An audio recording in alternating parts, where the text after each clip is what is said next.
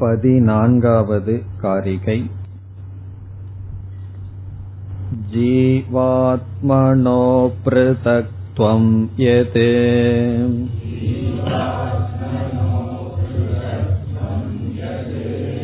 प्रागुत्पत्ते प्रकीर्तितम्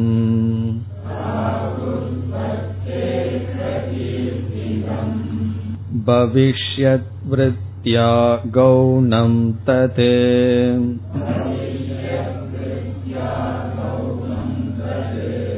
मुख्यत्वं हि न युज्यते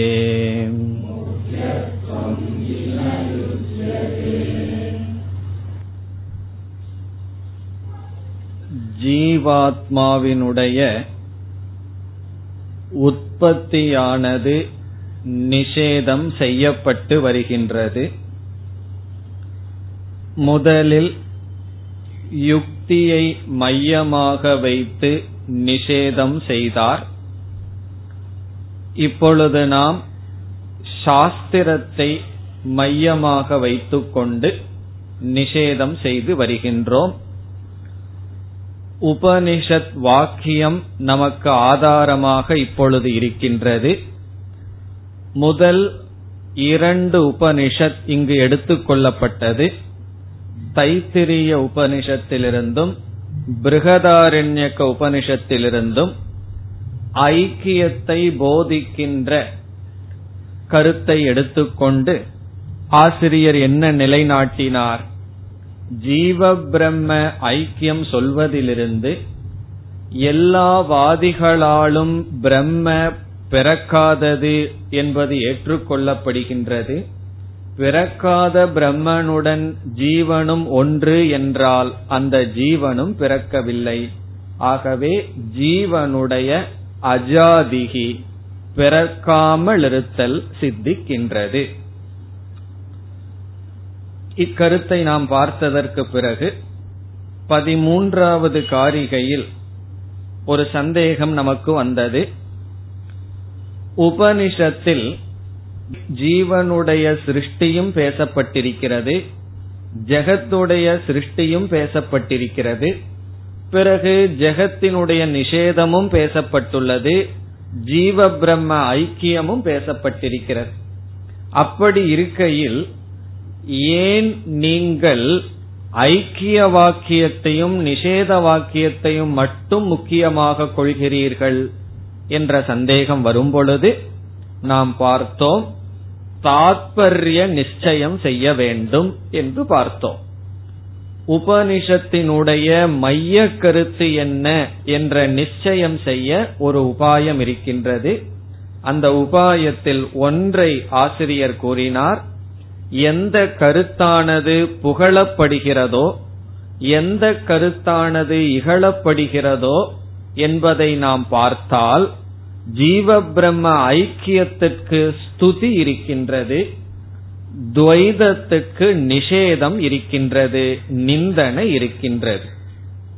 ஆகவே அபேதமாக ஜீவனுக்கும் பரமாத்மாவுக்கும் உள்ள ஒற்றுமையானது புகழப்பட்ட காரணத்தினாலும் நாணாத்துவம் நிந்தியதே.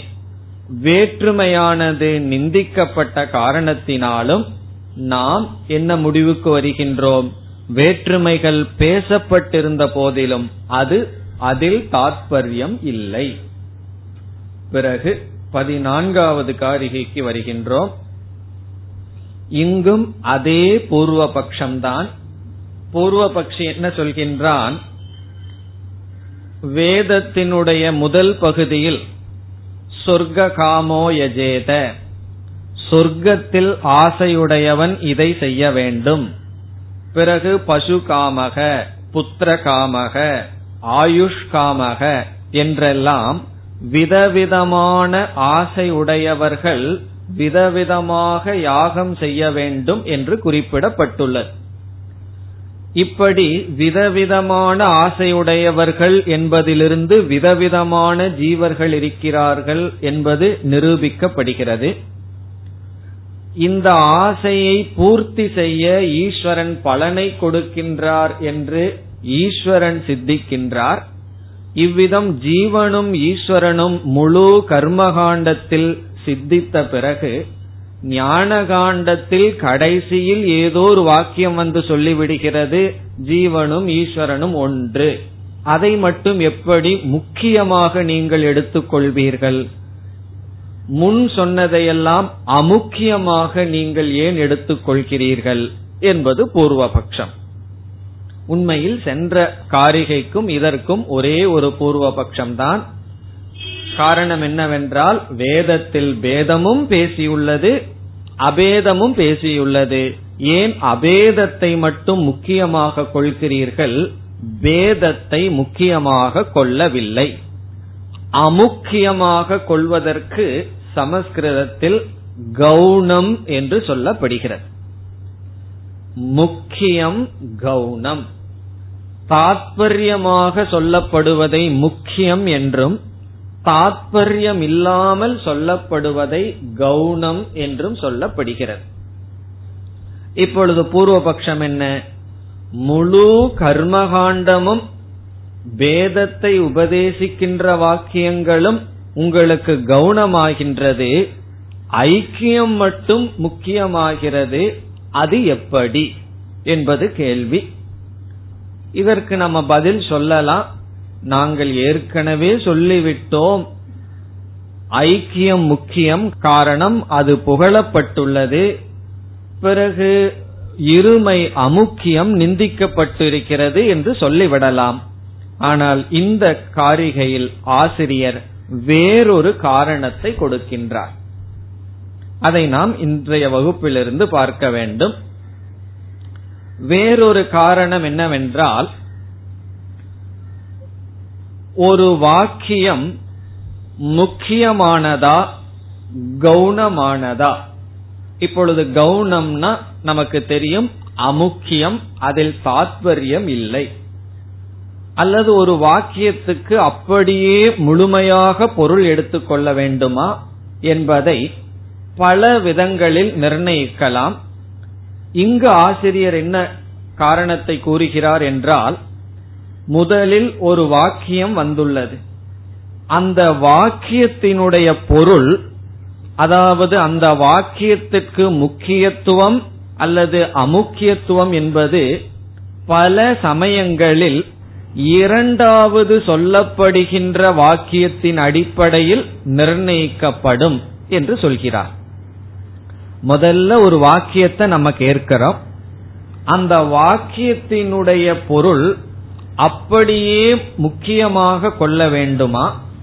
அல்லது கவுனமாக கொள்ள வேண்டுமா என்ற சந்தேகம் அடுத்த வாக்கியத்திலிருந்து நமக்கு தெளிவாகும் என்பதுதான் இங்கு ஆசிரியர் கொடுக்கின்ற யுக்தி. உதாரணமாக நாம் ஒருவரிடம் பேசிக் கொண்டிருக்கின்றோம் அவரிடம் கூறுகின்றோம் இதோ பார் சிங்கம் வருகின்றது. என்று நாம் ஒருவரிடம் சொல்கின்றோம். என்ன வாக்கியத்தை பயன்படுத்துகின்றோம்?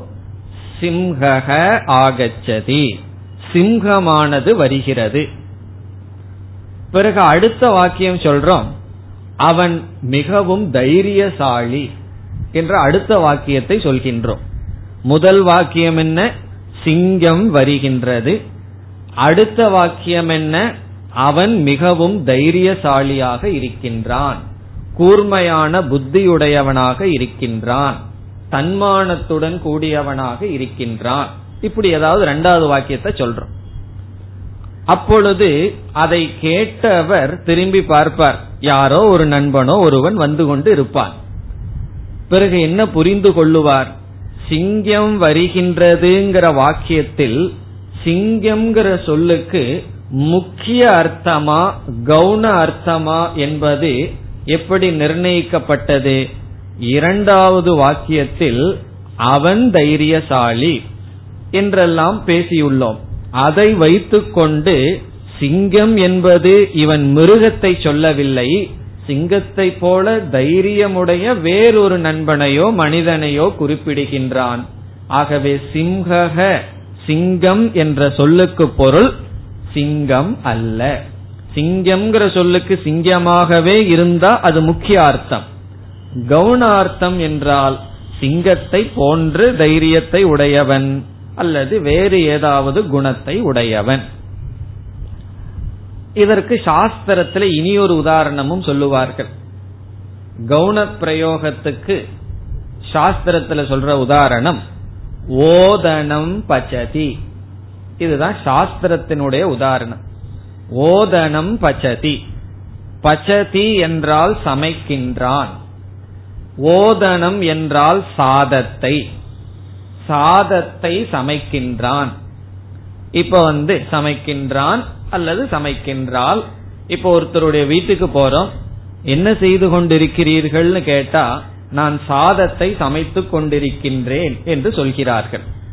ஆனா சமைக்கப்பட்டதற்கு பிறகுதான் சாதம் என்ற தன்மை வருகின்றது. அதற்கு முன்னாடி அது அரிசியே தவிர சாதம் அல்ல. யாராவது நான் அரிசியை சமைச்சிட்டு இருக்கிறேன்னு சொல்கிறார்களா? நான் அரிசியை இப்பொழுது சமைத்துக் கொண்டிருக்கிறேன் சொல்வதில்லை. ஓதனம்ங்கிற சொல் சமைக்கப்பட்ட அரிசிதான் வெந்த அரிசிக்குத்தான் சாதம் அல்லது ஓதனம்னு பெயர். ஆனா நம்ம பிரயோகத்துல வழக்கத்துல என்ன செஞ்சிருவோம்? ஓதனம் என்று அது ஓதனம் ஆவதற்கு முன் அந்த பிரயோகத்தை பயன்படுத்துகின்றோம். இது எதை குறிக்கின்றதுன்னா நம்முடைய அன்றாட வாழ்க்கையில் ஒரு வார்த்தைக்கு அப்படியே பொருள் கொள்ள வேண்டுமா? அல்லது கவுனமாக அமுக்கியமாக பொருள் கொள்ள வேண்டுமா என்பது அந்த சூழ்நிலையிலிருந்து சிந்தித்து அறிவு பூர்வமாக எடுத்துக்கொள்ள வேண்டுமே தவிர நம்ம டிக்ஷனரிய வச்சு பார்த்துட்டு பொருள் சொல்லக்கூடாது. டிக்ஷனரியில் இருக்கிற அர்த்தமும் அந்த இடத்துல என்ன அர்த்தம் பொருந்தும் என்பதில் மாறுபாடு இருக்கின்றது. அந்த அடிப்படையில் இங்கு ஆசிரியர் பேசுகிறார். இப்ப இங்கு என்ன சொல்கின்றார்? கர்மகாண்டத்தில் சிருஷ்டியானது பேசப்பட்டது. ஜீவனுடைய சிருஷ்டியும் ஈஸ்வரனுடைய சிருஷ்டியும் பேசப்பட்டது. பிறகு ஞான காண்டம் என்று வந்ததற்கு பிறகு வேதம் என்பது முழு சாஸ்திரம். அந்த முழு ஒரு சாஸ்திரமான வேதத்தில் முதலில் துவைதம் பேசப்பட்டது. பிறகு இரண்டாவது வேதம் எப்படி முடிக்கின்றது? வேதம் எப்படி தான் கூற வந்த கருத்தை சொல்லி உபசம்ஹாரம் செய்கிறது என்று பார்க்கும் பொழுது அத்வைதத்தில் முடிக்கின்றது. ஆகவே பிறகு சொல்லப்பட்ட அத்வைதமான வாக்கியத்தின் அடிப்படையில் முன் சொல்லப்பட்ட துவைதத்தை நாம் கவுனம் என்று கொள்ள வேண்டும். அதுதான் இந்த காரிகையினுடைய சாரம். ஞான காண்டத்தில் சொல்லப்பட்ட அத்வைதத்தினுடைய அடிப்படையில் ஞானகாண்டத்திற்கு முன் பேசப்பட்ட துவைதத்தை அமுக்கியமாக அல்லது கவுனமாக கொள்ள வேண்டும். எப்படி என்றால் சிங்கம் வருகின்றது என்ற வாக்கியம் அமுக்கியமாக கொள்கின்றோம். நாலு கால்களை உடைய மிருகமாக நாம் பொருள் கொள்ளவில்லை. காரணம் இரண்டாவது வாக்கியத்தில் அவன் அறிவாளி அவன் நன்கு படிக்கின்றான் நல்ல மாணவன். இந்த வாக்கியத்தின் அடிப்படையில் சிங்கம் என்பதற்கு முக்கிய அர்த்தத்தை எப்படி எடுத்துக்கொள்ளவில்லையோ அப்படி அத்வைத ஸ்ருதி பிறகு வருகின்றது. அதன் அடிப்படையில் முன் சொல்லப்பட்ட துவைத வாக்கியங்களுக்கு முக்கியத்துவம் இல்லை. இதுதான் இந்த காரிகையினுடைய சாரம். இப்பொழுது நாம் காரிகைக்குள் செல்லலாம். ஜீவ ஆத்மனோகோ இங்கு நாம் பிரிக்கும் பொழுது ஜீவாத்மனோகோன் ஒரு சொல்லல்ல.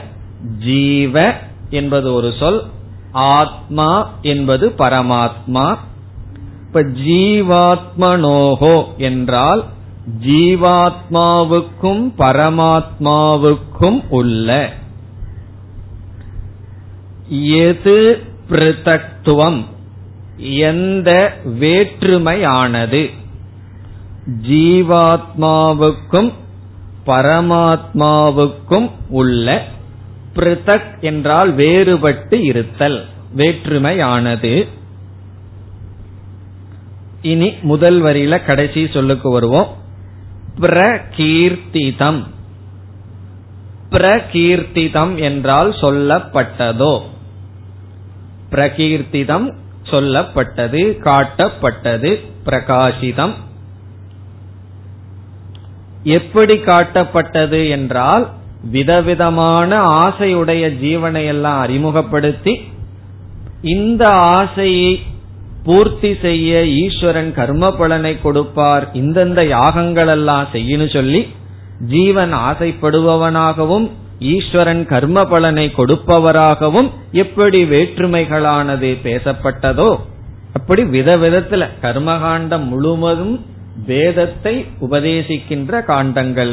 அப்படி ஜீவனுக்கும் பரமாத்மாவுக்கும் எந்த வேற்றுமையானது உபதேசிக்கப்பட்டதோ. பிறகு இடையில் ஒரு சொல் இருக்கு பிராக் உற்பத்தேகேங்கிற சொல்லிருக்கின்றது. பிராக் என்றால் முன்பு. பிராக் என்றால் முன்பு. முதலில் உபதேசிக்கப்பட்டதோ. முன்புன முதலில். அடுத்த கேள்வி எதற்கு முதலில் உபதேசிக்கப்பட்டது? உற்பத்தேகே. இந்த இடத்துல நாம் கவனமாக உற்பத்திகி என்ற சொல்லுக்கு ஞான காண்டம் என்று பொருள் கொள்ள வேண்டும். இப்போ உற்பத்தேகே என்றால் ஞானகாண்டத்துக்கு ராக் முன்பு. உற்பத்தேகேன ஞானகாண்டத்துக்கு என்று பொருள். இப்ப ஞானகாண்டத்துக்கு முன்பு பிரகீர்த்திதம் சொல்லப்பட்டதோ எது? ஜீவனுக்கும் பரமாத்மாவுக்கும் உள்ள வேற்றுமை. அது எப்படி உற்பத்திகிங்கிற சொல்லு வந்து ஞான காண்டம்ங்கிற பொருள் கொடுக்கும் என்றால் இந்த இடத்துல உற்பத்திகி என்பதை வியுற்பத்திகி என்று புரிந்து கொள்ள வேண்டும். வியுற்பத்திகினா ஞானம் என்று ஒரு பொருள். உற்பத்திகி இஸ் ஈக்வல் டு வியுற்பத்திகி. வியுற்பத்திகின்னு சொன்னா சரியான ஞானம் சமயக் ஞானம். அந்த அறிவு கொடுக்கப்படுகின்ற காண்டத்திற்கு ஞான காண்டம் இப்ப உற்பத்தேகேன அறிவை கொடுக்கின்ற ஞான காண்டம் என்று சொல்லப்படுகின்ற உபனிஷத் வாக்கியங்களுக்கு முன்பு. இப்ப உற்பத்திக்கு முன் என்றால் ஞான காண்டத்திற்கு முன் எந்த வேற்றுமையானது ஜீவனுக்கும் பரமாத்மாவுக்கும் சொல்லப்பட்டதோ இனி இரண்டாவது வரைக்கும் வருகின்றோம். பவிஷ்யத் விருத்தியா கவுனம் தது. பவிஷ்யத் விருத்தியாங்கிறத பிறகு பார்ப்போம்.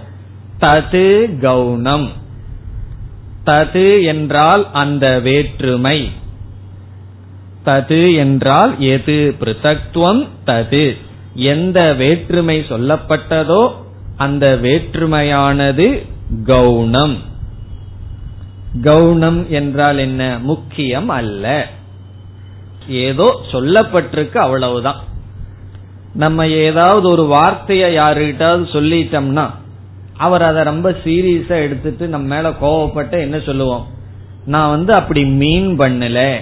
அந்த மாதிரி நான் நினைச்சு பேசல. நீங்க தவறாக எடுத்துக்கொண்டீர்கள். நான் சொன்ன அர்த்தம் அதுவல்ல. அப்படி சொல்லுவோம். இல்ல அப்படின்னா அதெல்லாம் கண்டுக்காதீங்க. பெருசா எடுத்துக்காதீங்க. நான் சொல்றதையே ரொம்ப சீரியஸா எடுத்துக்காதீங்கன்னு சொல்லுவோம் அல்லவா? ஒரு வார்த்தைய ஏதாவது விளையாட்டுக்கு சொல்லிட்டோம். அவர் அதை அப்படியே லிட்டரலா சீரியஸா எடுத்துட்டார். நம்ம என்ன சொல்லுவோம்? இதெல்லாம் சீரியஸா எடுத்துக்காதீங்கன்னு சொல்லுவோம். அதுக்கு தான் கவுனம் அப்படின்னு பேர். அதனால நமக்குள்ள வேதாந்தம் படிச்சவங்களுக்குள்ள அதாவது யாருக்காவது ரகலை வந்ததுன்னா கவனமா எடுத்துக்கணும்னு சொல்லிடணும். அப்படின்னு என்ன அர்த்தம்? அதனுடைய பொருள் அப்படியே அல்ல. லிட்டரலா எடுத்துக்க கூடாது.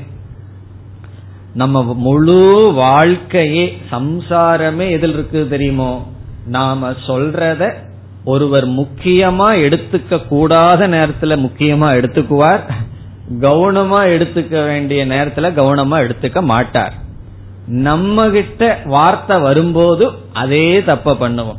அவர் முக்கியமா சொல்றாரா கவனமா சொல்றாரா? இப்ப எந்த வார்த்தைக்கு முக்கியத்துவம் நம்ம கொடுக்கணும்? எந்த வார்த்தைக்கு முக்கியத்துவம் கொடுக்க கூடாதுங்கிற அடிப்படையில தான் நம்மளுடைய தொண்ணூறு சதவீதமான மனச்சஞ்சலம் இருக்கு. நம்ம ரோட்ல போயிட்டு இருக்கோம் ஒருத்தன் பார்த்து நம்ம பைத்தியகாரன்னு சொல்றான். இந்த வார்த்தைக்கு முக்கியத்துவம் கொடுத்துட்டோம்னா சம்சாரம். கவனமா எடுத்துட்டோம்னா சம்சாரம் இல்ல. அதே போல இந்த உலகத்திலிருந்து வர்ற ஒவ்வொரு ட்ரீட்மெண்ட்டும் ஒவ்வொரு வாக்கியமும் அதே போல நம்ம வாக்கியங்களும். எப்படி பொருள் கொள்ளப்படுகிறதுங்கிற அடிப்படையில தான் வாழ்க்கையே இருக்கு. அதே போல வேதாந்தமும் அப்படித்தான். நம்ம வாழ்க்கை எப்படி இருக்கோ அதே போல வேதாந்தத்துக்குள்ளேயும் நம்ம வாழ்க்கையில செய்யற தப்பு அப்படியே போய் வேதாந்தத்திலையும் பண்ணுவோம். இங்க எதை முக்கியமா எடுக்கணுமோ அதை அமுக்கியமா எடுத்துட்டு ஏதோ ஐக்கியத்தை சொல்லி இருக்கு நமக்கு ஆறுதலா இருக்கட்டுன்னு சொல்லி பிறகு எதா கவனமா எடுக்கணுமோ அதை முக்கியமாக கொள்கின்றோம். இங்க ஆசிரியர் என்ன சொல்றார்? தது கவுனம் சரி எதன் அடிப்படையில்? ஞானகாண்டத்துக்கு முன்னாடி சொன்னது வந்து கவுனம் எப்படி சொல்கிறீர்கள்? அதை கூறுகிறார் பவிஷ்யத் விருத்தியா. பவிஷ்யத் விருத்தியா என்றால் வரப்போகின்ற பலனின் அடிப்படையில். பவிஷ்யத் என்றால் ஃபியூச்சர் வரப்போகின்ற விருத்தி என்றால் அடிப்படை. வரப்போகின்றதின் அடிப்படையில். இது ஒரு நியாயத்தை போல பவிஷ்யத் விருத்தி அப்படின்னு சொன்னா வரப்போகின்றதின் அடிப்படையில். பவிஷ்யத்னா ஃபியூச்சர் வரப்போகின்ற விருத்தி என்றால் அடிப்படை. இந்த வார்த்தையை முதல்ல உதாரணத்தோட சம்பந்தப்படுத்துவோம் நன்கு புரிஞ்சிடும் சிங்கம் வருகின்றதுன்னு ஒரு வார்த்தைய சொன்னோம். அது எப்படி சிங்கம்ங்கிறதுக்கு நீங்க கவுனம்ங்கிற அர்த்தத்தை கொடுக்கிறீர்கள் கவுனமான அர்த்தத்தை கொடுக்கிறீர்கள் மிருகம்னு சொல்லாம சிங்கத்தினிடம் இருக்கின்ற குணம்ங்கிறத ஏன் எடுத்துக்கிறீர்கள்னு கேட்டா நம்ம என்ன சொல்லுவோம்? பவிஷ்யத் விருத்தியா. பவிஷ்யத் விருத்தியானா நீ வரப்போகின்ற வாக்கியத்தை பார். பியூச்சருடைய வாக்கியத்தில் என்ன வருது? அடுத்த வாக்கியம். அடுத்த வாக்கியமானது அவன் அறிவுடையவன் அவன் தைரியசாலின்னு வருது அப்ப பவிஷ்யத் விருத்தினா நம்ம பார்த்த கருத்து தான். இனிமேல் வரப்போகின்றதின் அடிப்படையில் வரப்போகின்ற வாக்கியத்தின் அடிப்படையில் தான் முதல் வாக்கியத்தை நாங்கள் கவுனம் என்று சொல்கின்றோம். அப்ப பவிஷ்யத் விருத்தியான்னு சொன்னா இங்கு வேத விஷயத்தில் கர்மகாண்டத்தில் இருமை பேசப்பட்டுள்ளது ஆனால் வர இருக்கின்ற ஞானகாண்டத்தின் அடிப்படையில் இங்க பவிஷ்யத்துங்கிறது ஞானகாண்டத்தை குறிக்கிறது. ஞானகாண்டத்தின் அடிப்படையில் கவுனம் அதுல பார்க்கும் பொழுது கர்மகாண்டத்தில் பேசப்பட்டதை நாம் கவனமாக கொள்ள வேண்டும். ஆகவே மீண்டும் என்ன முடிவுரை செய்கின்றார்? முக்கியத்துவம் ந ஹி யுஜ்யதே. யுஜ்யதேனா பொருந்தாது. முக்கியத்துவம். எதற்கு முக்கியத்துவம்? இருமைக்கு பேதத்துக்கு. ஜீவ பரமாத்மாவினுடைய துவைதத்திற்கு அல்லது பேதத்திற்கு முக்கியத்துவம் ந யுஜ்யதே. அதை முக்கியமாக கொள்ளுதல் பொருந்தாது. ந யுஜ்யதேனா நாட் ப்ராப்பர் அது முறையல்ல. காரணம் என்ன? பவிஷ்யத் விருத்தியா. பவிஷ்யத் விருத்தியான சொல்ல போகின்றதனுடைய பலனில் அடிப்படை. இங்க என்ன பலன்? ஞானகாண்டத்துல ஐக்கியம்ங்கிறது சொல்லப்பட்டிருக்கு. அதனுடைய அடிப்படையில் அது மட்டுமல்ல அந்த ஞானகாண்டத்துல சொல்லப்பட்ட ஐக்கியத்தினால வர்ற பலனையும் பார்த்தோம்னா ஐக்கியத்திலிருந்து தான் பிரயோஜனம் கிடைக்கின்றது. துவைதத்திலிருந்து என்ன கிடைச்சிருக்கு?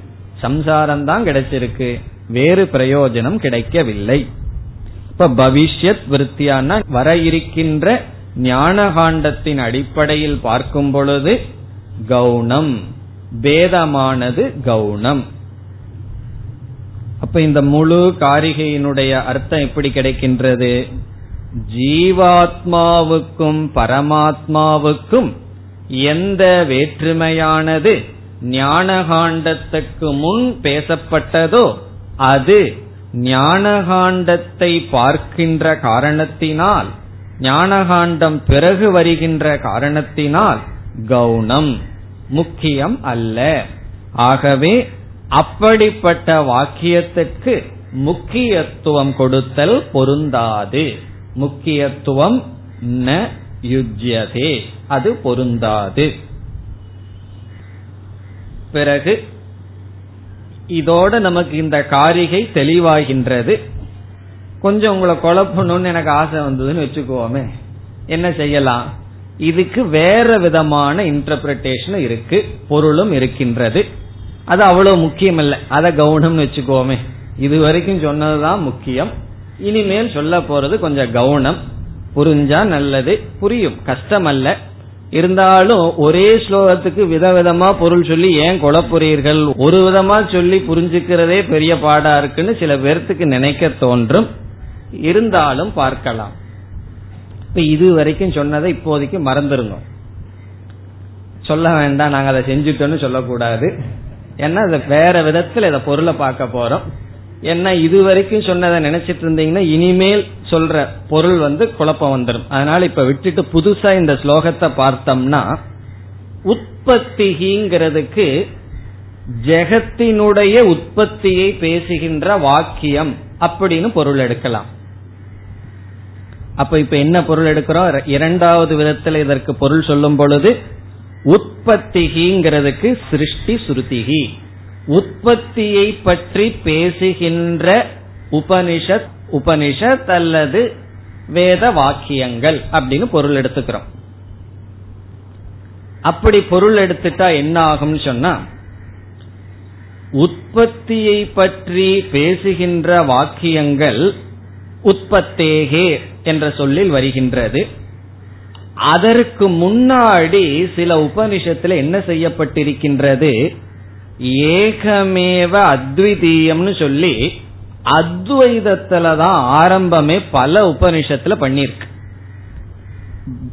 பல உபனிஷத்தில் ஏகம் ஏவ அத்விதீயம் சதேவ சௌமிய இதம் அக்ரே ஆசீத். அந்த சத்து தான் முதல்ல இருந்தது.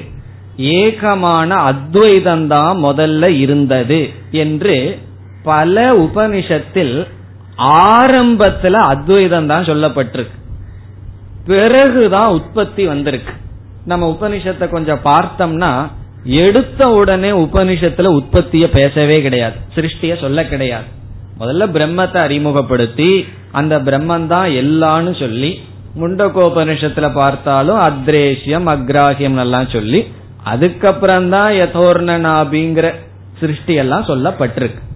அப்ப உற்பத்தேகே பிராக் அப்படின்னு சொன்னா சிருஷ்டி ஸ்ருதிக்கு முன்னாடியே நாங்க அத்வைதத்தை சொல்லியாச்சு அப்படின்னு அர்த்தம். இப்ப சிருஷ்டி ஸ்ருதிக்கு முன்னாடியே அத்வைதம் வந்திருக்கு. ஆகவே என்னன்னா சிருஷ்டியானது கவுனம் என்று பொருள் கொள்ள வேண்டும். இப்ப ரெண்டாவது எப்படி பொருள் கொள்றோம்? உற்பத்தேகே பிராக் அப்படின்னு சொன்னா உற்பத்தி என்றால் சிருஷ்டியை பேசுகின்ற வாக்கியத்திற்கு முன்னாடியே அத்வைதம் பேசப்பட்டிருக்கின்றது. ஆகவே சிருஷ்டி பிருத்தத்துவம் சிருஷ்டி ஸ்ருதியானது கவுனம் இப்ப சிருஷ்டி ஸ்ருதி கவுனம்ங்கிறதுக்கு நம்ம இனியொரு கோணத்தில் எப்படி பதில் சொல்றோம்?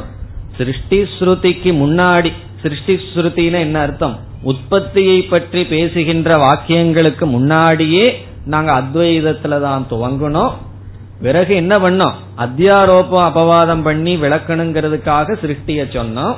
கடைசியில மீண்டும் அத்வைதத்துல முடிக்கின்றோம்.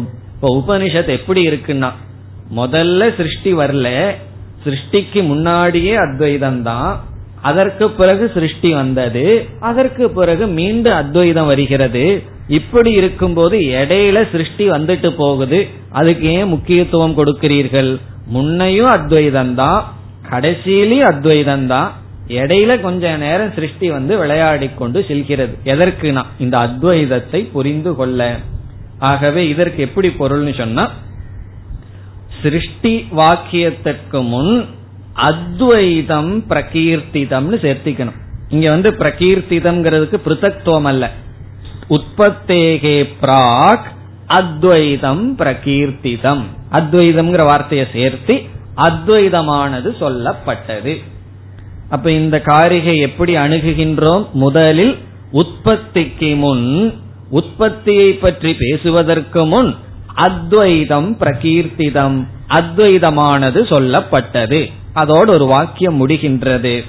அதற்கு பிறகு ஜீவ பரமாத்மனோகோ எது பிருத்தக்துவம் அந்த பிருத்தக்துவத்தை போய் பிரகீர்த்திதம்ங்கிறதுல இப்ப சேர்த்தக்கூடாது. ஜீவா ஜீவனுக்கும் ஆத்மாவுக்கும் எந்த வேற்றுமை உண்டோ தத்திலையும் அத்வைதம் பேசப்பட்டிருக்கு. இருக்கிறது என்னன்னா அத்வைதம் மட்டும். எப்படி பார்த்தாலும் கடைசியில என்ன அர்த்தம்னா பவிஷ்யத் விருத்தியா கௌனம் சிருஷ்டிகி. வர இருக்கின்ற அத்வைதத்தினுடைய அடிப்படையில பார்த்தாலும் முதல்ல சொல்லி இருக்கிறதுல பார்த்தாலும் நமக்கு என்ன கிடைக்கின்றது சிருஷ்டியானது கவுனம் அது முக்கியம் அல்ல இனி நாம் அடுத்த பதினைந்தாவது காரிகைக்கு செல்லலாம் மிருல்லோக विस्फुलिङ्गाद्यैः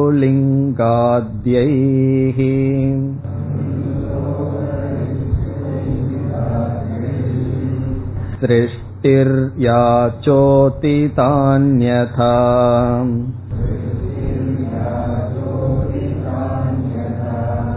उपायसोऽवताराय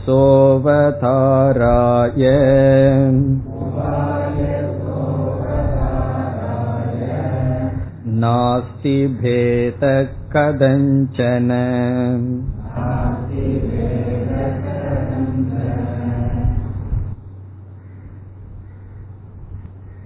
இந்த இடத்தில் பூர்வ பக்ஷி கேட்கின்றான்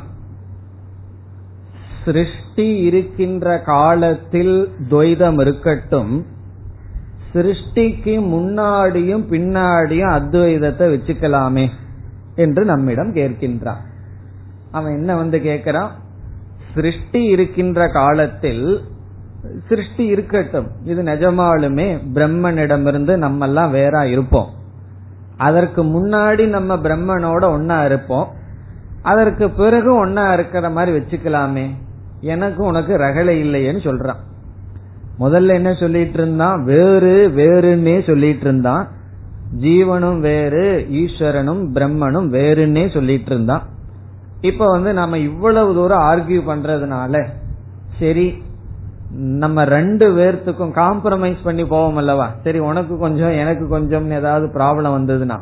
அது போல சொல்றான் நீ வந்து ரொம்ப அடமெண்டா இருக்கேன். நம்ம பார்த்து கேக்குறான். அதனால சிருஷ்டிக்கு முன்னாடி அத்வைதத்தை வச்சுக்கிறேன். சிருஷ்டிக்கு பிறகு அத்வைதத்தை வச்சுக்கிறேன். சிருஷ்டியில துவைதத்தை வச்சுக்கிறேன். எப்படி நான் கொஞ்சம் அத்வைதத்தை ஒத்துட்டனோ அதுபோல நீயும் கொஞ்சம் துவைதத்தை ஒத்துக்குவேன். ரெண்டு பேரும் சமமா போலாமே. அப்படின்னா நம்ம வந்து ஒத்துக்க மாட்டோம். சிருஷ்டிக்கு முன்னாடி அத்வைதம் தான் சிருஷ்டி இருக்கிற காலத்திலையும் அத்வைதம் தான் சிருஷ்டிக்கு பிறகும் அத்வைதம் தான் சிருஷ்டி தான் என்னன்னா அது வந்து கவுனம் அது ஏதோ சொல்லியிருக்கே தவிர அது வந்து முக்கியம் அல்ல. அவன் சொல்றான் சிருஷ்டி காலத்துல சிருஷ்டி முக்கியம். மற்ற காலத்துல சிருஷ்டி வேண்டான்னா நம்ம சொல்றோம் சிருஷ்டி காலத்திலும் சிருஷ்டி அமுக்கியம். பிறகு அடுத்த கேள்வியை கேட்கிறான். இப்படி சொன்ன உடனே அடுத்த கேள்வி என்ன கேட்கின்றான்? சிருஷ்டி வந்து முக்கியமில்லை முக்கியமில்லை என்று சொல்லி வருகிறீர்கள். அப்படி முக்கியமில்லாத சிருஷ்டிய எதற்கு உபனிஷத் சொல்லணும்? அதுவே முக்கியமில்லைன்னு சொல்கிறீர்கள் அல்லவா? கவுனம் சொல்கிறீர்கள் அல்லவா? கொஞ்ச காலத்துக்கும் கூட இடையில சத்தியமா சிருஷ்டிய ஏற்றுக்கொள்ள மாட்டியிருக்கிறீர்கள். அப்ப எதற்கு தான் அதை உபனிஷத் சொல்லணும்? அதற்கு பதில் இங்கு சொல்லப்படுகின்றது. இப்ப இரண்டாவது வரியில எதற்கு அமுக்கியமான சிருஷ்டி பேசப்படுகிறது? அது இரண்டாவது வரையில சொல்றார். எதற்கு அப்படின்னு சொல்றார். பிறகு முதல் வரியில மீண்டும் என்ன நிலைநாட்டுகின்றார்? சிருஷ்டி அமுக்கியம் என்று நிலைநாட்டுகிறார். அப்ப இந்த காரிகையில ரெண்டு மைய கருத்து இருக்கின்றது. முதல் வரியினுடைய சாரம் மீண்டும் சிருஷ்டி அமுக்கியம் என்று நிலைநாட்டுகின்றார். இரண்டாவது வரியில் அமுக்கியமான சிருஷ்டி ஏன் சொல்லப்படுகின்றது? காரணம் என்ன? கவுனமான முக்கியமில்லாத சிருஷ்டியை உபனிஷத் பேசுவதனுடைய நோக்கம் என்ன? அது சொல்லியாகணும். பிரயோஜனம் இல்லாத உண்மை இல்லாத முக்கியம் இல்லாதத ஒருத்தன் பேசிட்டே இருந்தான்னு என்ன சொல்லுவோம்? அவன் என்ன சொல்லுவான்? உளறிக்கொண்டு இருக்கின்றான். அர்த்தம் இல்லாதத பேசுறான்னு சொல்லுவோம். இப்போ ஒருவன் வந்து பிரயோஜனம் இல்லாத முக்கியமில்லாத விஷயத்த பேசிட்டு இருந்தான்னு வச்சுக்கோமே. சில சமயம் அது ஆகும்.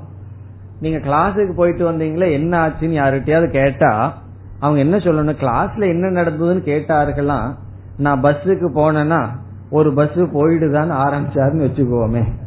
அதுக்கப்புறம் அவங்க கொஞ்சம் அஞ்சு நிமிஷம் லேட்டா போனேன். அவர் கிளாஸ்ல இன்னைக்கு நான் வரல என்ன நடந்ததுன்னு கேட்டா வீட்டுல பிறப்பதிலிருந்து கிளாஸ்ல போய் உட்கார்றது வரைக்கும் ஒரு பதினஞ்சு நிமிஷம் சொல்லிட்டு இருந்தா இது என்னன்னா? இது அமுக்கியம். அதை கேட்கல. கிளாஸ்ல என்ன நடந்ததுன்னு கேட்டா அதைத்தானே சொல்லணும். அப்படி உபனிஷத்து என்ன சொல்லணும்? நீயும் ஈஸ்வரனும் ஒண்ணுன்னு சொல்லிட்டு பேசாம இருந்தரணும். ஆனா அதை தவிர மீதி எல்லாம் என்ன பண்ணிட்டு இருக்கு ஆகாச சம்போதகன்னு கதையில ஆரம்பிச்சு எதற்கு? அமுக்கியமான விஷயத்தை அதிகமாக பேசுகிறது. இப்ப நம்மளும் வேதமும் ஒண்ணுதானா? நம்ம தான் அமுக்கியமான விஷயத்த ரொம்ப நேரம் பேசிட்டு இருக்கோம் இந்த போன்ல வந்து என்ன சமைச்சேன் எல்லாம் பேசிட்டு இருக்காங்கல்ல அதெல்லாம் என்னன்னா போன் எதற்குன்னு சொன்னா விஷயத்த பேசுறதுக்கு போன் லெட்டர் எதற்குனா விஷயத்த எழுதுறதுக்கு லெட்டர் அதனாலதான் சில சமயங்கள் எல்லாம் சில பேர்த்துக்கு லெட்டர் எழுதுனா ரொம்ப கஷ்டமா இருக்கு. விஷயமே ஒண்ணும் இல்லாம லெட்டர் எழுத வேண்டியது இருக்கு. சில பேர்த்துக்கு அது ஒரு கலை. எழுத ஆரம்பிச்சாங்கன்னா அப்படியே போயிட்டே இருக்கும் என்னன்னு கடைசியில பார்த்தா ஒண்ணு இருக்காது. அப்படி உபனிஷத்தும் முக்கியமில்லாத விஷயத்தை ஏன் பேசணும்? அதற்கு அழகான பதில் சொல்கின்றார். இந்த ரெண்டாவது வரிய சங்கரர் அடிக்கடி கோட் பண்ணுவார். அதனால் இது ஒரு முக்கியமான காரிகை. ஏன் சிருஷ்டிய சொல்றார்? அது இரண்டாவது வரி. இப்ப நம்ம முதல் வரிக்கு போவோம். இரண்டாவது வரிக்கு பிறகு வரலாம். இப்ப முதல்ல என்ன சொல்றார்? சிருஷ்டியில தாத்பரியம் அல்லது முக்கியத்துவம் கிடையாது. காரணம் என்னவென்றால் விதவிதமான உபனிஷத்துல விதவிதமா சிருஷ்டி பேசப்பட்டிருக்கு. ஒரு கிரமத்தையே நாம் அங்க பார்க்க முடியவில்லை அப்படிங்கறதா காரணம். இப்ப சிருஷ்டி வந்து அதுவே மைய கருத்து அதுதான் உண்மைன்னு சொன்னா எல்லா உபனிஷத்திலையும் ஒரே மாதிரி சிருஷ்டி பேசியிருக்கணும். காரணம் என்ன? அது சத்தியமா இருக்கின்ற காரணத்தினால். ஆனால் எல்லா உபனிஷத்திலையும் ஐக்கியம்தான் ஒரே மாதிரி பேசியிருக்கே தவிர ஒவ்வொரு உபனிஷத்துல சிருஷ்டி ஒவ்வொரு மாதிரி இருக்கு. அதுல ஒரு விவஸ்தை இல்லாம இருக்கு. காரணம் என்ன? உபனிஷத்துக்கு தெரியுது இந்த சிருஷ்டிய நம்ம பேசுறதுல விவஸ்தையே இல்லை. அதனால எதையோன்னு பேசி வைப்போம் அப்படின்னு பேசுது. ஒரு உபனிஷத்துல அஞ்சு பூதங்கள் தோன்றி பஞ்சீகரணம் நடந்ததுன்னு சொல்லுது. எந்த உபனிஷத்து? தைத்திரியத்துல. சாந்தோக்கிய உபனிஷத்துல போனோம்னு சொன்னா ஆகாசத்தையும் வாயையும் உபனிஷத் மறந்துடுது விட்டுருது. மூணு பூதங்களை சொல்லி திரிவித்கரணம் சொல்லுது. இந்த மூன்று பூதங்கள் எல்லாம் இப்படி பஞ்சீகரணமோ அப்படி மூன்று பூதங்கள் எல்லாம் கலந்து உலகம் வந்ததாக சொல்லுது. ஒவ்வொரு உபனிஷத்துக்குள்ள போன உற்பத்தி ஒவ்வொரு விதமாக பேசப்பட்டிருக்கின்றது. ஆகவே சிருஷ்டியில முக்கியத்துவம் இருந்திருந்தால் எல்லா உபனிஷத்துக்களிலும் சிருஷ்டி முறையாக ஒரே விதத்தில் பேசப்பட்டிருக்க வேண்டும். அப்படி பேசாத காரணத்தினால் நாம் என்ன முடிவுக்கு வருகின்றோம்? சிருஷ்டியில் தாத்பரியம் இல்லை. சிருஷ்டியில் முக்கியத்துவம் இல்லை. இந்த இடத்துல சிருஷ்டினா ஜீவ சிருஷ்டி ஜெகத் சிருஷ்டி எல்லாம் சேர்ந்து பொருள் கொள்ள வேண்டும். பிறகுதான் அந்த கேள்வி வரும். மீண்டும் மீண்டும் நீங்க சிருஷ்டியில அர்த்தம் இல்ல அர்த்தம் இல்லைன்னு சொன்னீர்கள் என்றால் பூர்வபக்ஷிக்கு என்ன கோபம் வருது? எதற்கு அர்த்தம் இல்லாதத உபனிஷத் கஷ்டப்பட்டு பேசுகிறது? அதற்கு பதில் சொல்ல போறார். உபாய சோவதாராய. அதற்கு என்ன பதில்ங்கிறது இரண்டாவது வரியில் வருகிறது. அதை பிறகு பார்ப்போம். இப்ப முதல் வரிக்கு வருகின்றோம். மிருத் மிருல் அப்படின்னா மிருது மிருத் லோக விஸ்புலிங்காத்யி மிருத் என்றால் களிமண் மிருத் மிருத் என்றால் களிமண் லோக லோகம் அல்ல. லோக என்றால் உலோகம் மெட்டல். தங்கமா இருக்கலாம் இரும்பா இருக்கலாம் மெட்டல் உலோகம். விஸ்புலிங்கம் என்றால் தீ பொறிகள். மிருத் அப்படின்னா களிமண் லோகம்னா உலோகம் மெட்டல். விஸ்புலிங்கம் என்றால் தீயினுடைய பொறிகள். விஸ்புலிங்காத்யைகி இவைகளை உதாரணமாக கொண்டு களிமண்ணையும் மெட்டல் இரும்பு அல்லது தங்கத்தையும் தீயினுடைய பொறிகளையும் உதாரணமாக கொண்டு சிருஷ்டிகி யா.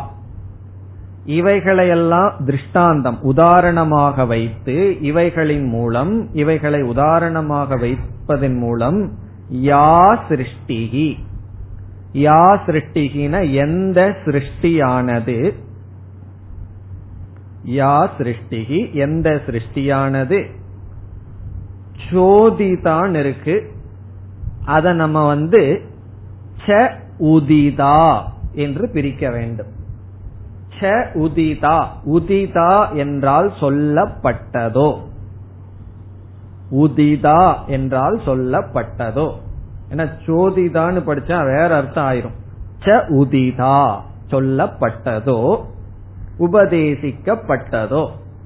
உதிதான சொல்லப்பட்டதோ உபதேசிக்கப்பட்டதோ. எப்படி? அந்யதா அந்யதாங்கிற இடத்துலதான் சகாரத்தை சேர்த்தனும் அந்யதா ச என்றால் அந்யதா ச விதவிதமாக. அந்யதா என்றால் விதவிதமாக வேறு வேறு விதமாக. ச அப்படிங்கிற இடத்துல சேர்த்து நம்ம எப்படி படிக்கணும்? அந்யதா அந்யதாச்ச விதவிதமாக. ஒரு ஆர்டர் இல்லாமல் ஒரு சீராக இல்லாமல். அந்யதா அந்யதாச்ச விதவிதமாக இந்த உதாரணங்களுடன் எந்த சிருஷ்டியானது பேசப்பட்டதோ. அது எதற்காகன்னு இரண்டாவது வரியில கனெக்ட் பண்றார். இப்படி பேசுவது எதற்காக? அப்போ இங்க முதல் வரியில சிருஷ்டியை அறிமுகப்படுத்தி சிருஷ்டி எதற்காகன்னு சொல்றார். அப்படி சொல்லும் பொழுதே ஒரு காரணத்தையும் வச்சிடுறார். இந்த காரணத்தினால முக்கியம் இல்லாத சிருஷ்டி எதனால் பேசப்பட்டது? என்ன ஒருவரிடம் போய் நான் இப்ப உங்ககிட்ட ஒரு விஷயம் பேசணும். ரொம்ப முக்கியமே இல்லை. அப்படின்னு சொன்னா என்ன சொல்லுவார் அவர்? எதுக்கு பேசுறேன்ருவார் அவருக்கும் பொழுதுபோகலினா சரி பேசு. ரெண்டு பேரும் முக்கியம் இல்லாத பேசிட்டு கேட்டுட்டு இருப்போம்னு சொல்லுவார். அறிவாக அறிவுடன் காலத்தை கழிக்கிறவர்கள் வந்து அவரிடம் போய் நான் முக்கியம் இல்லாத விஷயத்த உங்ககிட்ட ஒரு அரை மணி நேரம் பேசிட்டுமான்னு என்ன பண்ணுவார்? பேசுங்க நான் ஜபம் பண்ணிட்டு இருக்கேன்னு அவர் வாட்டுக்கு பேச விட்டுருவார். அப்படி முக்கியம் இல்லாத விஷயத்த ஏன் பேசணும்? அது இரண்டாவது வரி. இனி மீண்டும் முதல் வரிய பார்த்தோம்னா மிருத் லோக விஸ்புலிங்காத்யைகின்னு சொல்றார். சாந்தோக்கிய உபனிஷத்தில் ஆறாவது அத்தியாயத்தில் முதல் பகுதியில் ஆறாவது மந்திரத்தில் சிக்ஸ் ஒன் சிக்ஸ் சாந்தோக்கியத்தில் மந்திரம் ஒன்று வருகின்றது. அதை மனசுல வச்சுட்டு இங்கு இந்த முதல் வரியை எழுதுகின்றார். ஆறாவது அத்தியாயத்தில் முதல் கண்டத்தில் ஆறாவது மந்திரம். என்னவென்றால் யதா சோம்ய என்று அந்த மந்திரம் ஆரம்பிக்கின்றது. யதா சோம்ய ஏகேன மிருத்விண்டேன சர்வம் மிருண்மயம் விஜாதம் சியாத் இந்த மந்திரத்தை எல்லாம் நீங்க அங்க போய் பார்த்து கொள்ளுங்கள். இதனுடைய அர்த்தம் என்னன்னா இந்த களிமண் பானை உதாரணத்தை நம்ம கண்டுபிடிக்கல. அது உபனிஷத்திலேயே இருக்கின்றது. களிமண் பானை எங்கு நாமளாகவோ சங்கரரோ கண்டுபிடிச்சாருன்னு நினைக்க வேண்டாம். இங்கு களிமண் பானை உதாரணம் சொல்லப்படுகிறது. ஏகேன மிருத்பிண்டேன ஒரு மிருத் என்றால் களிமண்ணினுடைய பிண்டத்தை கொண்டு அதை தெரிந்து கொள்வதனால் சர்வம் மிருண்மயம். களிமண்ணினால் செய்யப்பட்ட அனைத்தும் விஜாதம் சியாத். அறியப்பட்டதாகிறதோ. களிமண்ணுடைய பிண்டத்தை பற்றிய ஞானத்தினால் மட்டும் களிமண்ணினால் செய்யப்பட்ட அனைத்தும் அறியப்படுகின்றதோ. பிறகு அங்கு அதுக்கு பிறகு ஒரு முக்கியமான வாக்கியம் வருகின்றது. வாச்சாரம்பணம் விகாரோ நாமதேயம். இது ஒரு முக்கியமான வாக்கியம். சாந்தோக்கிய உபனிஷத்தில் வருகின்றது வாச்சாரம்பணம் விகாரோ நாமதேயம் மிருத்திகா இத்தியேவ சத்தியம். வாச்சாரம்பணம் சொன்னா இருக்கிறது களிமண்ணு தான். அந்த களிமண்ணிலிருந்து என்னென்ன உற்பத்தியாயிருக்குன்னு சொல்கிறீர்களோ அவைகளெல்லாம் உன்னுடைய வாயிலிருந்து தான் உற்பத்தி ஆயிருக்கே தவிர அங்க ஒன்னும் உற்பத்தி ஆகலைன்னு சொல்ற. வாச்சா ஆரம்பணம்னா உன்னுடைய வாயில தான் சிருஷ்டி நடந்திருக்கு. அங்க ஒண்ணு நடக்கலைன்னு சொல்ற. வாச்சாரம்பணம் விகாரக. விகாரகன விதவிதமான பானைகள் அங்க என்ன உற்பத்தி ஆயிருக்குன்னா ஒரு பத்து கிலோ களிமண் இருக்கு. அதுல இருந்து எத்தனையோ பானை உற்பத்தி ஆயிருக்கு. அவைகளை எல்லாம் விகாரம்னு நம்ம சொல்றோம். அந்த களிமண்ணிலிருந்து உற்பத்தியான பானைகள்னு நம்ம சொல்றோம்.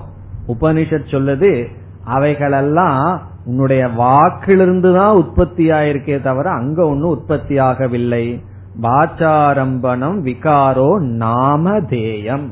அந்த உற்பத்திங்கிறது வெறும் நாமம். நாமதேயம்னா வெறும் சப்தம்தான் ஏதோ சப்தம் கொஞ்சம் உற்பத்தி ஆயிருக்கு அவ்வளவுதான்.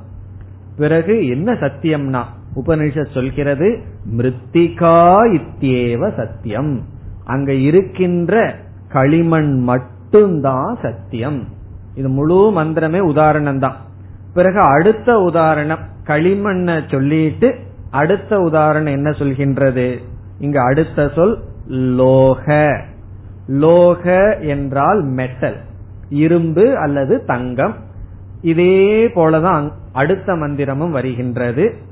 இப்ப யதா லோகமணினா சர்வம் லோகமயம் விஜாதம் சியாத் ஒரு இரும்புலிருந்து என்னென்னலாம் செய்யறமோ அந்த செய்கின்ற அனைத்தும் வாச்சாரம்பணம். இருக்கிறது அந்த இரும்பு ஒன்றுதான் என்று சாந்தோக்கிய உபனிஷத்தில் மிருது உதாரணத்தின் மூலமாகவும் லோக உதாரணத்தின் மூலமாகவும் சிருஷ்டியானது பேசப்பட்டது. அப்ப இங்க ரெண்டு சொல் மிருல் லோக பார்த்துட்டோம். இனி அடுத்தது விஸ்புலிங்க. விஸ்புலிங்கம்ங்கிறது முண்டக உபனிஷத்தில் இரண்டாவது அத்தியாயத்தில் முதல் பகுதியில் முதல் மந்திரம். யதா சுதீப்தாத் பாவகாத் விஸ்புலிங்காகா என்று துவங்குகிறது. இப்ப அங்க என்ன சொல்லப்பட்டுள்ளது? சுதீப்தாத் பாவகாத். நன்கு எரிகின்ற நெருப்பிலிருந்து விஸ்புலிங்காக நெருப்பினுடைய துளிகள் நெருப்பினுடைய பொறிகள் எப்படி வந்ததோ அப்படி பிரம்மனிடமிருந்து விவிதா பாவாகா விதவிதமான ஜீவர்கள் தோன்றினார்கள் என்று மிரல் லோக விஸ்புலிங்காத்யேகி. களிமண்ணை உதாரணமாகவும் உலோகத்தை உதாரணமாகவும் விஸ்புலிங்கத்தை உதாரணமாகவும் கொண்டு யா சிருஷ்டிகி உதிதா. எந்த சிருஷ்டியானது சொல்லப்பட்டதோ அது எப்படி? அந்யதா விதவிதமாக சொல்லப்பட்டதோ. இனி ரெண்டாவது வரைக்கும் வர்றோம். எதற்கு? எதற்கு உபனிஷத் சிருஷ்டியை சொன்னது? என்றால் இங்க சொல்றார் உபாயக சக அவதாராய. இங்கு சொல்றார் உபாயத்திற்காக சொல்லப்பட்டது. சொல்லப்பட்டது சிருஷ்டி ஏன் பேசப்படுகிறதுன்னு சொன்னா உபாயத்திற்காக. உபாயம் என்றால் என்ன? உபாயம்னா நமக்கு தெரியுமே ஏதாவது ஒரு உபாயம் சொல்லுங்கன்னு சொல்வார்கள் அல்லவா? மனசு வந்து சஞ்சலமா இருக்கு ஒரு உபாயம் சொல்லுங்கன்னு என்ன அர்த்தம்? ஜபம் பண்ணுறதுங்கிறது ஒரு உபாயம். அப்படி உபாயத்துக்காக சொல்லப்பட்டது என்பது பதில். சக உபாயக அவதாராய. உபாயகன்னு ஒரு மெத்தட் அர்த்தம். மெத்தட் அல்லது ஒரு முறை அல்லது ஒரு மார்க்கம் ஒரு வழி. இனி எதற்கு எதற்கு உபாயம்னு சொல்லி ஆகணும். எப்படி உபாயமா இருக்குன்னு சொல்லி ஆகணும். இங்க ஆசிரியர் என்ன சொல்றார்? சக உபாயக அவதாராய. சகன்னு சொன்னா இந்த மாதிரி சிருஷ்டியினுடைய பேச்சு சிருஷ்டியை அறிமுகப்படுத்துதல் உபாயக. அது ஒரு உபாயத்துக்காக. எதற்கு உபாயம்? அடுத்த சொல் அவதாராய. அவதாராய என்றால் ஐக்கிய புத்தி நிச்சயாய. ஐக்கிய புத்தியை நிச்சயம் செய்வதற்காக. ஐக்கிய புத்தி நிச்சயாய அர்த்தம். ஐக்கிய புத்தினா அத்வைதம்ங்கிற அறிவை அடைவதற்காக. அவதாராயன நிச்சயம் பண்றதுக்குன்னு அர்த்தம். அவதாரணம்னா நிச்சயம். எதை நிச்சயம் பண்றது? சிருஷ்டிய நிச்சயம் பண்றதல்ல. அத்வைதத்தை நிச்சயம் செய்வதற்காக உபாயம். இப்ப எதற்கு சிருஷ்டி பேசப்பட்டிருக்கு? அத்வைதத்தை நிச்சயம் செய்ய ஒரு மார்க்கமாக ஒரு உபாயமாக சிருஷ்டியானது பேசப்பட்டிருக்கிறது. இப்ப உபாயம்னு சொன்னா எதற்குன்னு சொல்லணும். எதற்கு மார்க்கம்? நான் ஒரு உபாயம் சொல்றேன்னா அடுத்த கேள்வி என்ன? எதற்கு உபாயம் சொல்கிறீர்கள் எதற்குன்னா அவதாராய. அதனாலதான் உபாய சோவதாராயங்கிறத சங்கராச்சாரியார் ஒரு பாட்டு மாதிரி வச்சுக்குவார். பல இடங்கள்ல கோட் பண்ணிட்டே வருவார். உபாய சோவதாராய. ஏன்னா இது ஒரு முக்கியமான இடம். உபனிஷத்து வந்து ஒவ்வொரு சொல்லும் பிரமாணத்துடன் கூடிய சொற்களா இருக்கு. வேதத்துல வந்து ஒரு சப்தமும் அர்த்தம் இல்லைன்னு சொல்லவே கூடாது. ஏதாவது ஒரு சப்தத்துக்கு அர்த்தம் இல்லைன்னு சொல்லிட்டோம்னு சொன்னா பிறகு அது வேதத்தினுடைய மகிமையே போயிரும். அர்த்தமில்லாத சப்தத்துக்கும் கூட அதை உச்சரிச்சா புண்ணியம்ங்கிற பலன் வரும். அப்படி ஒரு பிரயோஜனம் இருக்குன்னு நம்ம சொல்லுவோம். இந்த ஹா பூ ஹட்டு பட்டுன்னு எல்லாம் வரும் கர்மகாண்டத்துல. அதுக்கெல்லாம் அர்த்தம் என்னன்னா அர்த்தம் கிடையாது. ஆனா அதை உச்சாரம் செஞ்சா தான் யாகம் பூர்த்தியாகும். அதுல அப்பதான் புண்ணியம் வரும்னு சொல்றோம். அப்படி முழு வேதமே எந்த இடத்திலையும் பிரயோஜனம் இல்லாத இது கிடையாதுன்னு சொல்லிட்டு வர்ற இடத்துல ஞான காண்டத்துக்கு வந்த உடனே என்ன பண்றோம்? முழு வேதமுமே கவுனம்னு சொல்லிடுறோம். அப்போ அந்த பூர்வபக்ஷம் வரலாம். இவ்வளவு தூரம் கட்டி காத்த வேதத்தை நீங்க வந்து இவைகளெல்லாம் முக்கியம் இல்லைன்னு சொல்கிறீர்களேன்னு சொன்னா அவைகளை நாங்க முக்கியம் இல்லைன்னு சொல்றமே தவிர தவறுன்னு சொல்லியோ வேண்டான்னு சொல்லி சொல்லவில்லை. அவைகளெல்லாம் உபாயம். ஏன்னா இந்த பூர்வபக்ஷம் வரும்போது சங்கரர் எதை சொல்லுவார்? அனைத்தும் உபாயத்திற்காக. எதற்கு உபாயம்னா அத்வைத ஞானத்திற்கான உபாயம். ஐக்கிய புத்திக்கு உபாயமாக சிருஷ்டியானது சொல்லப்படுகின்றது. உபாயக அவதாராய நாஸ்தி பேத கதஞ்சன. பேதக வேற்றுமை கதஞ்சன. எந்த விதத்திலும் நாஸ்தி கிடையாது. நாஸ்தினா கிடையாது. பேதக நாஸ்தி கதஞ்சன. எவ்விதத்திலும் பேதம் இல்லை. அப்ப சிருஷ்டி எதற்காக சொல்லப்பட்டிருக்கு? உபாயமாக சொல்லப்பட்டிருக்கு. நமக்கு உபாயத்துக்காக சிருஷ்டி பேசப்பட்டிருக்கின்றது. மார்க்கமாக பேசப்பட்டிருக்கிறது. எதற்கு மார்க்கம்? அத்வைத நிச்சயத்துக்கு மார்க்கமாக பேசப்பட்டிருக்கிறது. இனி நம்ம அடுத்த கருத்து. சிருஷ்டியின் மூலமாக அத்வைத நிச்சயம் எப்படி நமக்கு வருகிறது? அது எப்படி உபாயம்னு இப்பொழுது பார்க்கலாம். என்ன சிருஷ்டின்னு சொன்னாவே பேதம். பூர்வபக்ஷி என்ன சொல்றான்? சிருஷ்டிய வச்சுட்டு பேதத்தை தானே நாங்க நிச்சயம் பண்ண முடியுது. நீங்க என்ன சொல்கிறீர்கள்? சிருஷ்டி வந்து அபேதத்துக்காக சொல்கிறீர்களே. நம்ம என்ன சொல்றோம்? சிருஷ்டி வந்து அபேதத்துக்குன்னு சொல்றோம். பூர்வபக்ஷி என்ன சொல்றான்? சிருஷ்டி வந்து வேதத்தை எல்லாம் போதிக்கின்றது. இப்ப வேதத்தை போதிக்கின்ற ஒன்னை எடுத்துட்டு அபேதத்துக்கு உபாயம்னு எப்படி சொல்ல முடியும்? என்றால் முதல்ல வந்து உதாரணத்தை எடுத்துக்கொள்வோமே. எப்படி சிருஷ்டியானது அபேதத்தை புரிந்து கொள்ள பயன்படும்னு பார்க்கணும். இப்ப நம்ம எதை பார்க்கறதுக்கு முயற்சி பண்றோம்? சிருஷ்டி அபேத நிச்சயத்திற்கு எப்படி உபாயமாக இருக்கிறது? அத ஆசிரியர் இங்கு சொல்லவில்லை. உபாயம்னு சொல்லிட்டார். எப்படி உபாயம்? என்றால் இப்ப வந்து ஒரு குழந்தை இருக்கு. அந்த குழந்தை வந்து ஒரு எக்ஸிபிஷனுக்கு போகுதுன்னு வச்சுக்கோமே. அதுல வந்து களிமண்ணினால் செய்யப்பட்ட விதவிதமான வர்ணத்தை உடைய பானைகள் எல்லாம் வைக்கப்பட்டிருக்கு. அடிக்கடி அந்த மாதிரி எக்ஸிபிஷன் நடக்கும். பார்த்தோம்னா விதவிதமான பானைகளா இருக்கு. தங்கமா தெரியும் வெள்ளியா தெரியும். எல்லாம் பெயிண்ட் அடிச்சு அழகா இருக்கு. இப்ப அந்த குழந்தையினுடைய புத்தியில என்ன தெரிஞ்சிருக்கு? வேதம்தான் தெரிந்து கொண்டு இருக்கின்றது. இப்ப அந்த குழந்தைக்கு வந்து நம்ம எந்த ஞானத்தை கொடுக்கணும்? இவைகள் எல்லாமே ஒரே ஒரு பொருள் ஆனது ஏன்னா தங்க கலர் இருக்கிற பானைக்கும் வெள்ளி கலர் இருக்கிற பானைக்கும் ஒரே பிரைஸ் அங்க இருக்கு.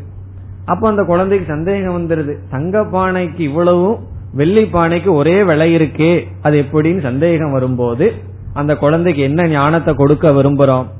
இந்த எல்லா பானைகளும் ஒரே ஒரு களிமண்ணத்தான் சத்தா கொண்டிருக்குன்னு அந்த அத்வைதத்தை நம்ம நிலைநாட்டணும்.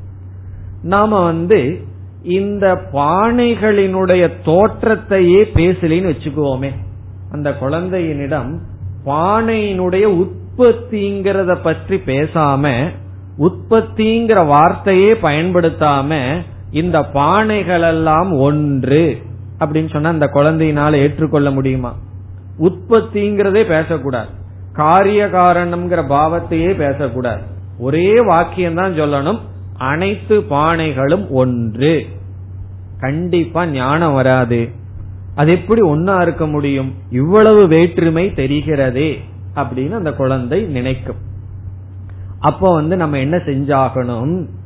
இவைகளெல்லாம் படைக்கப்பட்டது இவைகளெல்லாம் உற்பத்தி ஆனது அந்த இடத்துல தான் உற்பத்தியை கொண்டு வரணும்.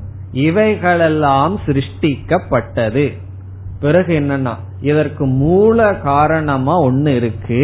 அது களிமண் என்று சொல்லி காரணம்னு ஒன்னு அறிமுகப்படுத்தி காரியம்னு ஒன்னு அறிமுகப்படுத்தி பிறகு காரண காரியத்திற்குள்ள தத்துவத்தை சொன்னோம்னா அந்த குழந்தைக்கு என்ன ஞானம் வரும்? காரணம்தான் காரியமாக தோன்றி இருக்கின்றது அப்ப என்னுடைய இருமைக்கு இந்த தோற்றத்திற்கு ஒரு மூல காரணம் இருக்கின்றது. ஆகவே நான் வேதத்தை பார்த்து கொண்டிருந்த போதிலும் இருக்கிறது அத்வைதம் என்ற ஞானம் வர வேண்டுமென்றால் சிருஷ்டிங்கிற உபாயத்தை சொல்லித்தான் ஆகணும். இப்ப வந்து நமக்கு நன்கு புரியும் சிருஷ்டிங்கிற உபாயம் இல்லை என்றால் நாம் அனுபவிக்கின்ற துவைதத்தை நாம் நிஷேதம் செய்ய முடியாது நீக்க முடியாது. ஆகவே சிருஷ்டி என்ற ஒரு உபாயத்தின் மூலமாக அத்வைத ஞானத்தை அடைகின்றோம். மேலும் அடுத்த வகுப்பில் தொடரலாம். ॐ पूर्णमधपूर्णमिधं पूर्णात्पूर्णमुदच्छते पूर्णस्य पूर्णमादाय पूर्णमेवावशिष्यते ॐ शान्ति शान्ति शान्तिः